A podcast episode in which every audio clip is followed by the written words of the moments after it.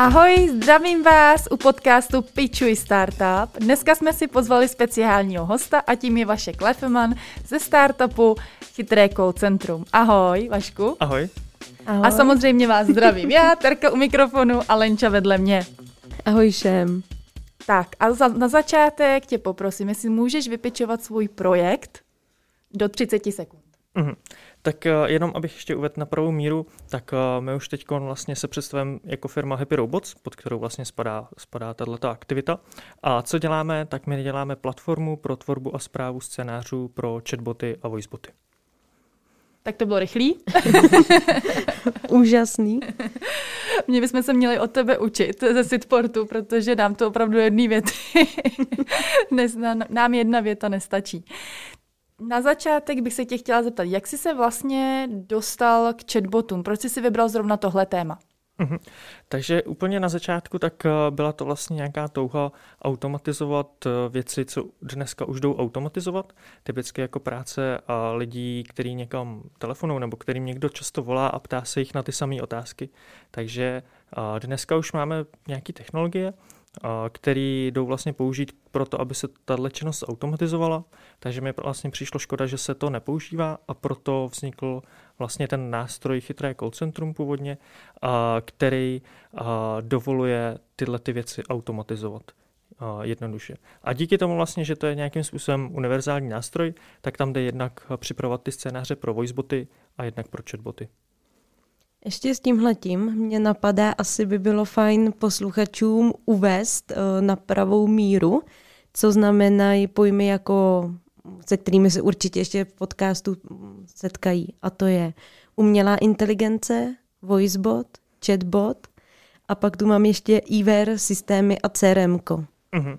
Jo, tak uh, začneme od těch nejjednodušších, což je chatbot. A přijdete někam na stránky, vpravo dole typicky vyskočí nějaký okýnko a vy si tam povídáte s nějakým strojem. Můžete mu klást otázky, on vám odpovídá velice rychle, tak to je chatbot. Voicebot je, když někam zavoláte a povídáte si se strojem v přirozeném jazyce. Takže vy něco povídáte, on něco povídá, vy něco povídáte, on něco povídá. Je to dialog. A teď se můžeme kouknout na to, co znamená IVR, IVR což je Interactive Voice Responder, kdy vlastně on něco povídá, vy zmáčnete nějaký to tlačítko, stisněte jedničku a on zase něco povídá. To vlastně bylo předtím, než byla tak, tak dobrá schopnost rozpoznávat řeč u počítačů, takže dneska už, dneska už můžete povídat, dneska už nemusíte mačkat, pokud to ty firmy mají implementovaný. CRM je systém na zprávu informací o zákaznicích, takže mm, to používá prakticky každá firma, aby si zpravovala informace, co potřebuje vědět o těch zákaznicích. A poslední termín, co tam byl, to byla umělá inteligence. Ten nejtěžší, umělá inteligence, co to, co to vlastně je, tak za umělou inteligenci a jde obecně považovat cokoliv, co a, a, kdyby dělali lidi, tak by se to považovalo za to, že musí projevit známku inteligence. A to je třeba jedna z definic, která, se kterou můžeme pracovat. Jiná definice třeba říká, že a, když už to stroje umí, tak už to ní, není umělá inteligence. Takže jako byste neřekli dneska, že děláte a umělou inteligenci na hraní šachu, protože šachy už jsou jako vyřešený problém, kdy jako nemáte šanci porazit počítač, protože on si propočítá všechny rozumné tahy dopředu, a tak vlastně a můžete jakoby tam udělat vždycky tu hranici jinde v tom čase, jak se posouvá lidský poznání a co obecně jde považovat za umělou inteligenci a co ne. Skvělý, já moc uh, děkuju i za posluchače. Teď už nám to bude jasnější i během uh, rozhovoru. Já jsem, mě by hrozně zajímalo, jak jsi se k tomu celkově dostal. Bylo to od malička tvůj, uh, nebo tvůj sen se věnovat, věnovat ne chatbotům, ale jak umělý inteligenci celkově? No, tak uh, svoji první neuronovku tak jsem vlastně udělal Počkej, ještě... počkej, počkej, co je neuronovka? Jo, co je neuronovka? Dobře, to mi tam chybělo.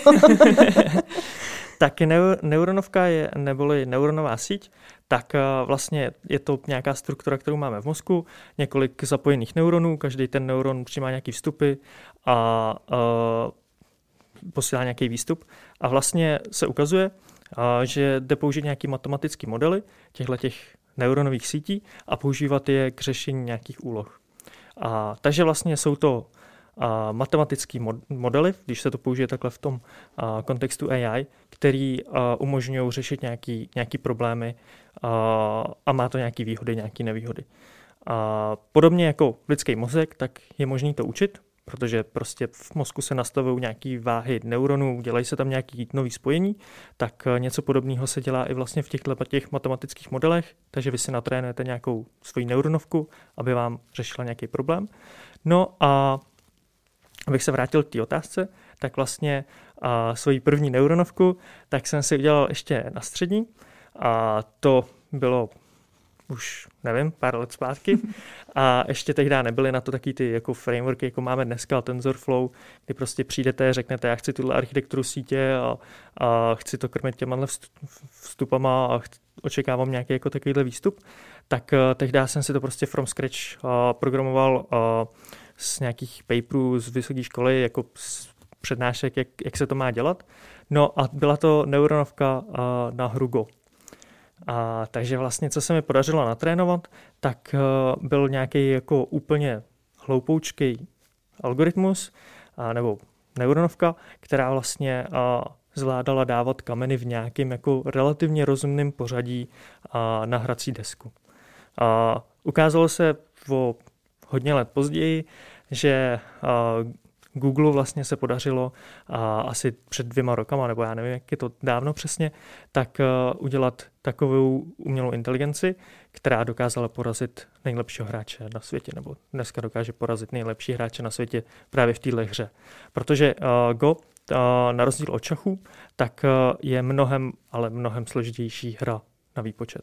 U té umělé inteligence mě napadá to, že teď je to velký boom. Mně přijde, že v každé druhé firmě se bavíme o implementování umělé inteligence a podobně. A mě zajímá, jestli vnímáte právě jako té umělé inteligenci nebo na tom trhu jako takovým nějakou konkurenci, nebo jestli pro vás je zanedbatelná z tohohle širokého měřítka.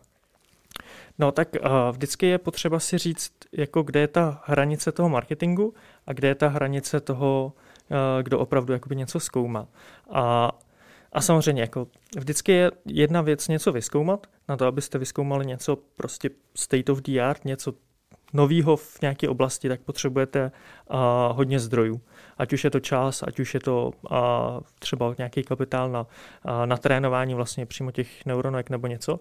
Takže dělat ten výzkum je prostě těžký. Dělá ho, dělá ho opravdu, opravdu málo kdo a když někdo jako v běžné firmě říká, my potřebujeme jako umělou inteligenci, tak buď to použije nějaký už hotový řešení a na tom si něco postaví, anebo právě říká umělá inteligence statistice, kterou si nějakým způsobem jako potřebuje aplikovat na své data.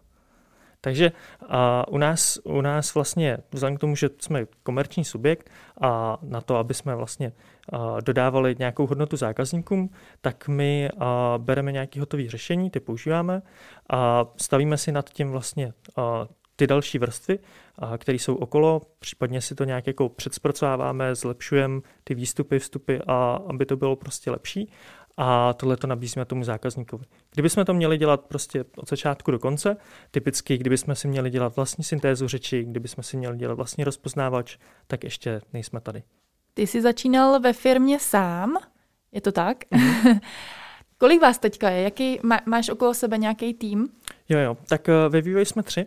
A vlastně pak ještě máme a, nějaký lidi, se kterými spolupracujeme externě a, na ty věci okolo, typicky dělání těch scénářů pro chatboty, voiceboty, nějaké obchodní zastoupení a tak.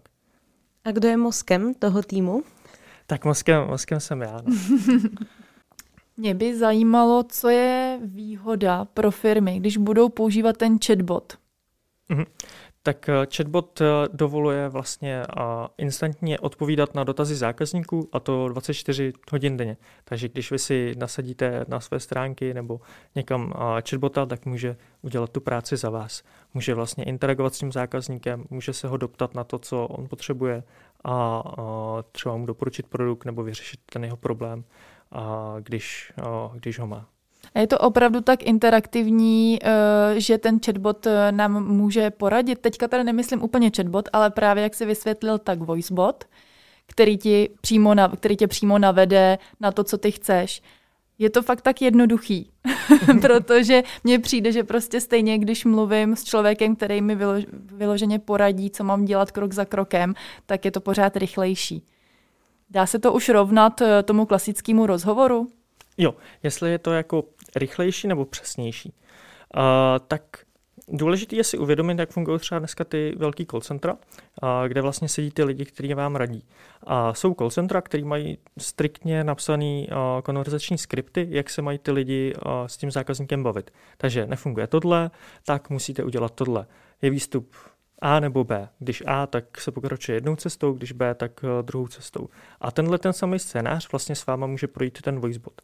A voicebot třeba a se do vás jakoby nevcítí a neupraví rychlost řeči podle toho, jak moc zmateně zníte, a, ale Kromě té jako empatické stránky, že tam jako zatím schází, tak e, tohle může být srovnatelný. Když máte nějaký scénář, typicky jako jste velká firma, volají vám tam lidi pořád kvůli tomu samému a vy víte, že když tenhle ten scénář zautomatizujete, tak ušetříte nějaký náklady, tak vlastně tam, tam není problém. Jenom je to o tom jít a, a zakomponovat tu technologii do té své firmy, a vyřešit to jako procesně, naučit se s tím, naučit se s tím pracovat a pak vám ten uh, voicebot i jako, i, i jako tomu zákazníkovi, to, že se dovoláte 24-7, to, že nebudete čekat na volného operátora 15 minut, když někam voláte, tak uh, to pomůže i tomu zákazníkovi, i té firmě.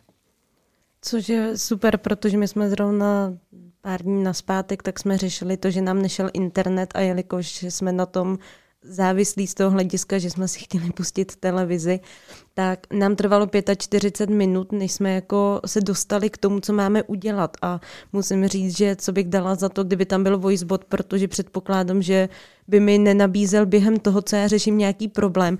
Jestli náhodou ještě nechceme teda tam přepsat toho dalšího člověka, a přišlo mi to úplně zcesné, jako vy mi nabízíte, že mám platit ještě víc za vaše služby, které nám momentálně nefungují. Takže já když jsem to teď slyšela, tak mé jediné přání bylo, pane bože, radši bych mluvila s voicebotem, protože mě navede. Prostě dobře, vyzkoušeli jsme všechno, že jo, vypne se to zásu, ze zásuvky, restartuje se třeba celý ten modem a podobně, ale vím, že by to bylo mnohem rychlejší a přesně co si říkal a co mi chybí u těch firm, je to, že minimálně těch 15 minut se čeká na volného operátora a nedej Bůh právě jako v pátek prostě večer, jako kdy mi přijde, že už teda nikdo není dostupný, zatímco ten voicebot je 24-7.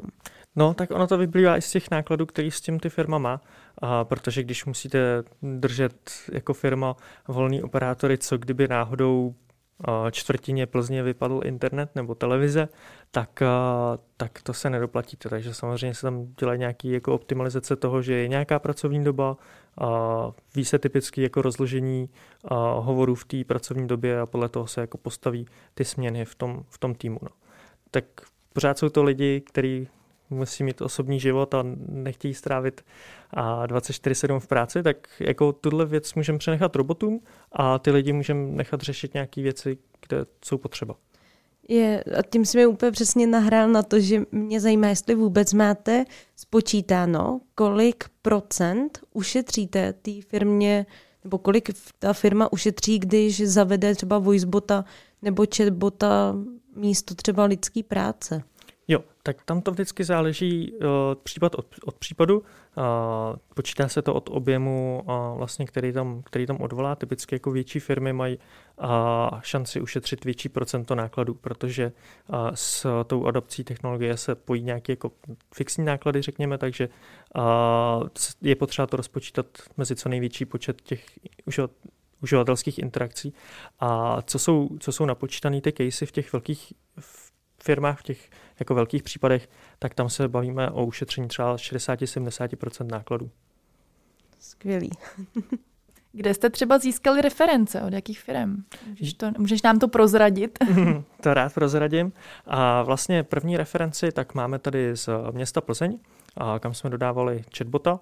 A, takže vlastně to je a, to, to je naše první, první velká reference, kterou jsme, kterou jsme získali. Ten chatbot už tam dneska, dneska hezky běží a vlastně tenhle ten uživatelský case nebo tenhle ten případ, tak my se teď snažíme rozšířit, a dalo by se jako říct, po celém světě. A protože s jedním jako chatbotem vlastně do těch státních služeb, tak mm, spolupracujeme s jednou firmou jako v Austrálii, kde vlastně implementujeme, implementujeme případ, případ nějakého pomocního chatbota, který vlastně souvisí s tou státní zprávou a s tou službou občanů. To se mi akorát nahrál na otázku, jestli plánujete expanzi do zahraničí. Takže... Je, v procesu. V procesu. A mě s tou Austrálií hned zajímá, jaký je rozdíl mezi jako námi a mezi třeba jejich náturou, nebo jak se to říká? tak my tam za stolik jako přímých jednání s, s nimi jako nemáme, aby jsme přímo pochytili nějaký jako culture fit nebo něco podobného, ale je to o tom z té technické stránky, že oni se nebojí do toho hodně říznout a, a vezmou nějakou jako sadu, sadu případů a tu prostě chtějí zautomatizovat od začátku do konce. Je na to právě nasazení celých její, jejich velký CRM, který oni přizpůsobují těm letem caseům, takže není to jenom, a, jenom ta strana toho, co vidí ten člověk, a třeba toho chatbota, se kterým si popovídá, ale jsou to i ty věci zatím, že oni to pak hrnou prostě na jedno místo, kde se to zpracovává správně v nějakých frontách, kde se to dostane k těm, k těm lidem, ke kterým se to má dostat. Takže i z téhle procesní stránky se na to kouknou a pak vlastně s tím můžou uh, obejít ty města tam a um, dát jim tu hodnotu, kterou ty města dneska potřebují. Já mám pocit, že v Čechách ještě není moc rozšířený uh, voice, voicebot, a v zahraničí myslíš, že už, to, že už to funguje líp, nebo že už se na to lidi zvykli víc než tady? Protože pořád mi přijde, že tady spíš ještě preferují to, že ten rozhovor uh, s tím člověkem, který jim přesně řekne, co má dělat, přitom je to uh, mrhání časem, let kdy. V zahraničí No, tak samozřejmě je to uh, rozšířenější, když půjdeme na západ.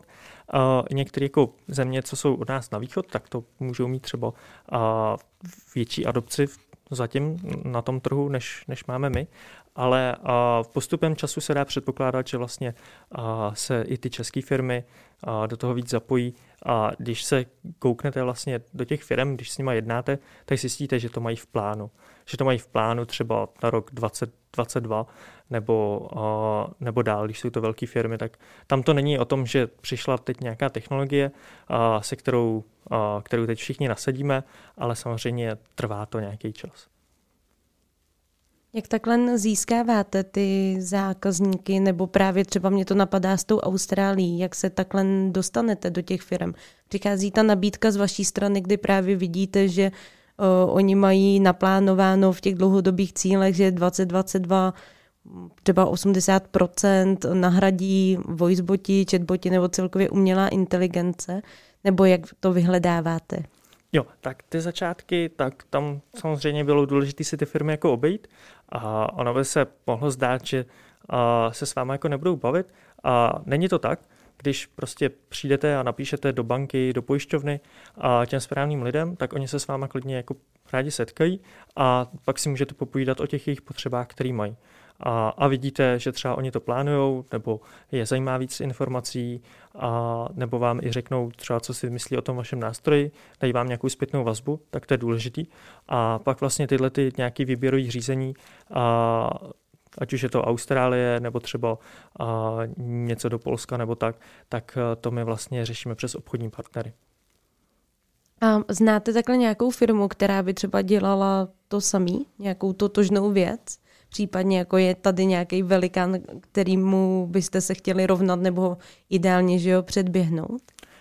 No, a tohle je tak zajímavá oblast, že vlastně jednak se tomu věnují ty velikáni, a, který všichni jako známe a samozřejmě jsou tady i startupy, které vznikaly přibližně ve stejné době jako my a teď je to o tom, kdo si prostě utrhne ten svůj větší díl koláče a takže mm, takhle by se to nějak dalo schrnout.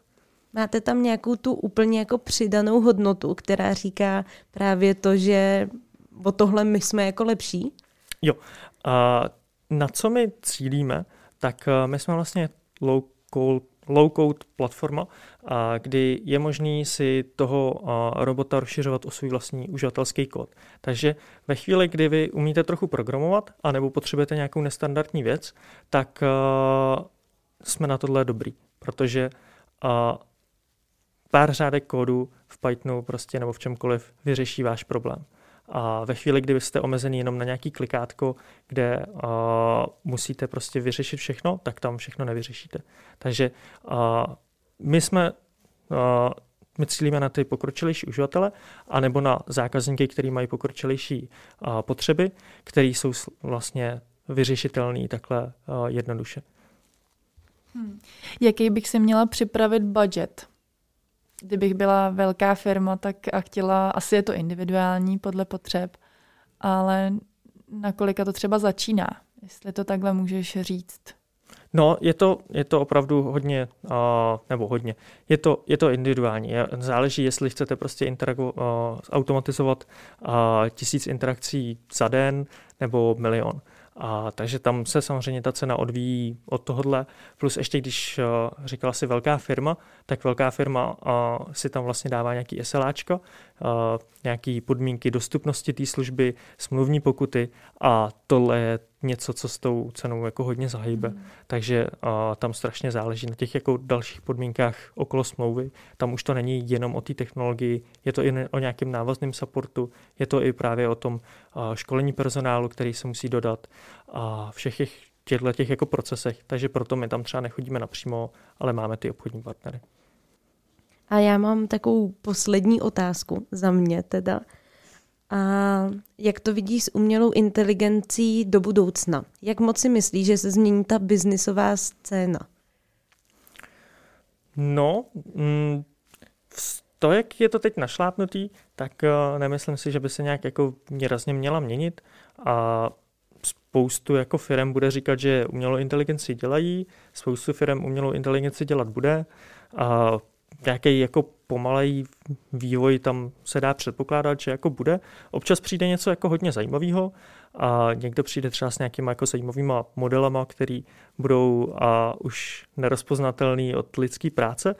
A, a druhá věc je vlastně ta aplikace do toho biznisu.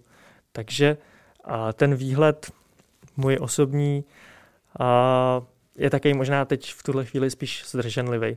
Ale je možný, že nás jako něco překvapí, protože občas jako narazíte na nějaké projekty a od, od velkých firm, který a dělají něco, něco hodně zajímavého, typicky třeba teď generování, generování textu, tak ve chvíli, kdy prostě už dneska máme systémy, které jsou schopny generovat text a vy nepoznáte, jestli to psal člověk nebo počítač, tak to může s tím světem trošičku jako hejbnout, respektive umělá inteligence má ještě takový jako takovou vlastnost, že když vymyslíte něco v jedné oblasti, tak můžete to vlastně použít i v těch dalších oblastech. Takže ten, ten, ten vývoj může být jako mnohem rychlejší než, než někde jinde, ale mm, žádnou velkou změnu bych teď nečekal. No já se trošku bojím, protože až se právě uh, ještě přidá k tomu ta empatie, k těm robotům a voicebotům, tak to už potom opravdu nevím, kam, kam to bude zpět. to by nás potom roboti neobsadili nějak. Každopádně, uh, jaké máš cíle do budoucna? Cíle a jako s firmou. Jaké máte cíle? Jaké jako máme tým? cíle? Uh, cíle máme budovat dál tenhle ten náš nástroj, který uh, pomáhá vlastně těm zákazníkům.